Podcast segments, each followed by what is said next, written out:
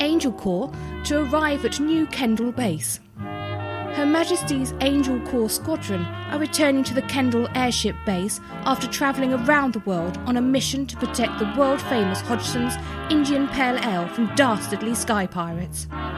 The popular IPA recipe was said to have been changed by one of the factory's automatons, who fell into a bath of the alcohol and was said to have started thinking after he was fixed. While the automaton apparently altered the brew without the awareness of its manager, Mr. Hodgson, some say this may have saved his dying business. However, Mr. Hodgson claimed he didn't realise his automaton had the ability to think, refused to supply further comment on this strange machine.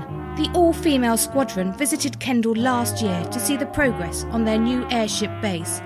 However, they left a rather bitter impression on the local bars and their patrons after a series of fights broke out due to the comments made by allegedly sexist barmen and customers.